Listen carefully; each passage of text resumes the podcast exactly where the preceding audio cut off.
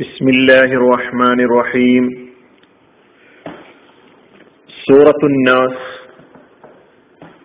ആയത് നമ്പർ 2-3. മാലികിന്നാസ് ഇലാഹിന്നാസ്. ഇതാണ് ഈ രണ്ട് ആയത്തുകൾ.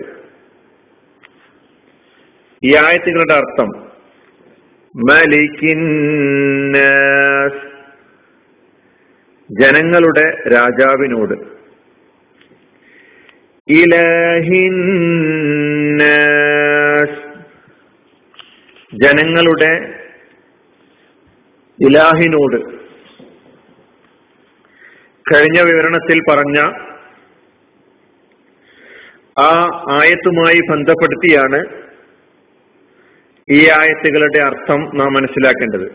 അവിടെ നമ്മൾ പഠിച്ചു ഖുൽ അഊദു ബി റബ്ബിന്നാസ്, പറയുക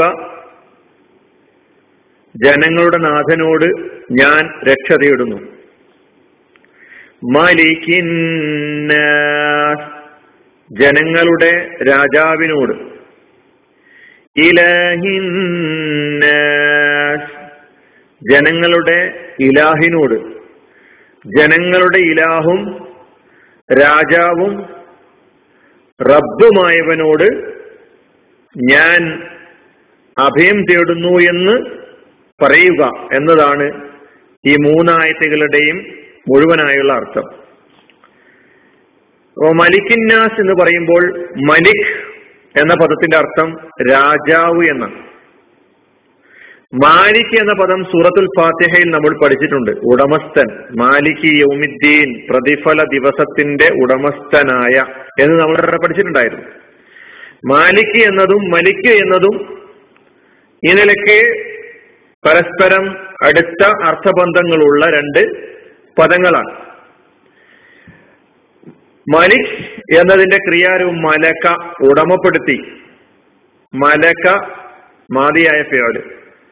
യംലിക്കു ഉടമപ്പെടുത്തും ഉടമപ്പെടുത്തുന്നു. മാലിക് ഉടമസ്ഥൻ, മലിക് രാജാവ്, അധികാരി, അധിപൻ. അപ്പൊ മാലികിന്നാസ്. ഇലാഹിന്നാസ്, നാസിന്റെ അർത്ഥം നമ്മൾ നേരത്തെ പഠിച്ചതാണ്, ജനങ്ങൾ. ഇലാഹിന്നാസ് ഇലാഹ്, ഇലാഹ് എന്ന് പറഞ്ഞാൽ ഇബാദത്തിന് അർഹൻ എന്നർത്ഥം. ഇബാദത്തിന് അർഹൻ, ഇബാദത്ത് എന്താണ് എന്ന് ഇയ്യാക്ക നഅബുദുവിൽ നമ്മൾ പഠിച്ചു കഴിഞ്ഞു. ഇബാദത്തിന് അർഹൻ, ആരാധ്യൻ, അനുസരിക്കപ്പെടാൻ അർഹൻ, അടിമപ്പെടാൻ അർഹൻ. ഈ അർത്ഥങ്ങളൊക്കെ ഉൾക്കൊള്ളുന്ന, വിശാലമായ അർത്ഥങ്ങൾ ഉൾക്കൊള്ളുന്ന ഒരു പദമാണ് ഇലാഹ് എന്ന പദം. ഇതും വിശുദ്ധ ഖുർആനിലെ സാങ്കേതിക പദങ്ങളിൽപ്പെട്ട ഒരു പദമാണ്. അത് നമ്മൾ പഠിച്ചതാണ് നേരത്തെ. അൽഹംദുലില്ലാഹി റബ്ബിൽ ആലമീൻ എന്ന ആയത്തിൽ ലില്ലാഹി എന്ന അള്ളാഹ് എന്ന പദം എങ്ങനെ വന്നു എന്നതൊക്കെ നമ്മൾ പഠിച്ചിട്ടുണ്ടായിരുന്നു. അപ്പോ ഇലാഹ് ആരാധ്യൻ എന്നർത്ഥം, അത്യുന്നതനാണവൻ, അദൃശ്യനാണവൻ, അഭയം നൽകുന്നവനാണവൻ. ഈ മൂന്ന് ആയത്തുകളിലൂടെയും നമ്മളിപ്പോൾ ഖുൽ അഊദു ബി റബ്ബിന്നാസ്, മാലികിന്നാസ്, ഇലാഹിന്നാസ് ഈ മൂന്ന് ആയത്തുകളിലൂടെ അള്ളാഹുവിന്റെ മൂന്ന് ഗുണനാമങ്ങൾ ഉപയോഗിച്ചിട്ടാണ് അള്ളാഹുവിനോട് നമ്മൾ പ്രാർത്ഥിക്കുന്നത്. അള്ളാഹുവിനോട് നാം അഭയം തേടുകയാണ്. അതിലൊന്ന് റബ്ബുന്നാസാണ്. അത് കഴിഞ്ഞ വിവരണത്തിൽ അതിന്റെ വിവരണം വന്നു. അതായത് അള്ളാഹു ആണ് രക്ഷകൻ, ജനങ്ങളുടെ രക്ഷകൻ, ജനങ്ങളുടെ നാഥൻ എന്നൊക്കെയാണ് റബ്ബുന്നാസിന്റെ അർത്ഥം എന്ന് നമ്മൾ അവിടെ പഠിക്കുകയുണ്ടായി. രണ്ടാമത് അവന്റെ ഗുണനാമമായി പറഞ്ഞത് മാലികിന്നാസ്, രാജാവ്. അതായത് എന്താണത്? സകല മനുഷ്യരുടെയും രാജാവ് അള്ളാഹു ആണെന്ന് പറഞ്ഞാൽ അധിപൻ അവനാണ്. അവനാണ് ശാസനാധികാരം, മനുഷ്യന്റെ മേൽ കൽപ്പിക്കാനുള്ള, നിരുപാധികം കൽപ്പിക്കാനുള്ള അധികാരം അള്ളാഹുവിനാണ്. ശാസനാധികാരിയാണ് അവൻ.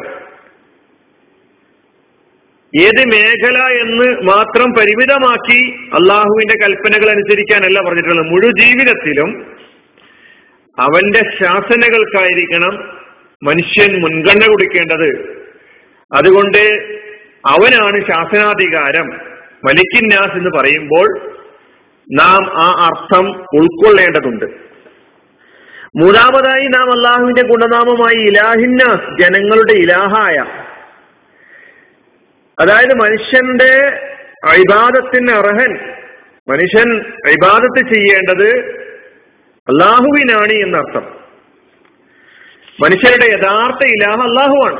ഇങ്ങനെ യഥാർത്ഥ ഇലാഹ എന്ന് പറയുമ്പോൾ ലോകത്ത് മനുഷ്യൻ ഒരുപാട് വസ്തുക്കളെയും വ്യക്തികളെയും ദർശനങ്ങളെയും സങ്കല്പങ്ങളെയും ഇലാഹുകളാക്കി വെച്ചിട്ടുണ്ട്. വിശുദ്ധ ഖുർആൻ 2 അർത്ഥങ്ങളിൽ ഇലാഹു എന്ന പദം പ്രയോഗിച്ചതായിട്ട് നമുക്ക് കാണാൻ കഴിയുന്നുണ്ട്. അതിലൊന്ന്, ഇബാദത്തിനുള്ള യാതൊരു അർഹതയും ഇല്ലാതെ, ഒരവകാശവും ഇല്ലാതെ പ്രായോഗികമായി ആരാധിക്കപ്പെടുന്ന, ഇബാദത്ത് ചെയ്യപ്പെടുന്ന വസ്തുക്കളും വ്യക്തികളും നമുക്ക് ലോകത്ത് കാണാൻ കഴിയുന്നുണ്ട്. ബിംബങ്ങളായും വ്യക്തികൾ എന്ന നിലയ്ക്ക് ഒരുപാട് ആളുകളെ നമുക്ക് കാണാൻ കഴിയുന്നുണ്ട്. പണ്ട് മൂസാ നബി അലി ഇസ്ലാമിയുടെ കാലത്ത് ഫിറാവുൻ അഹങ്കാരത്തോടു കൂടി പറഞ്ഞല്ലോ, മാ അലിംതു ലക്കും മിൻ ഇലാഹിൻ ഗൈരി, ഞാനല്ലാത്ത ഒരു ഇലാഹ് നിങ്ങൾക്കുള്ളതായി എനിക്കറിയില്ല. അപ്പൊ അവിടെ അദ്ദേഹം സ്വയം ആരാധിക്കപ്പെടുന്നവനായി അവകാശപ്പെടുകയായിരുന്നു. അവിടെ ഉപയോഗിച്ച പദം ഇലാഹ് എന്ന പദമാണ്. എന്നാൽ അവൻ യഥാർത്ഥത്തിൽ ആ ഇലാഹാണോ? അല്ല. ഖുർആൻ അവിടെ പ്രയോഗിച്ചിട്ടുള്ളത് അവൻ സ്വയം പ്രഖ്യാപിക്കുകയാണ്, ഞാനാണ് ഇലാഹ് എന്ന്.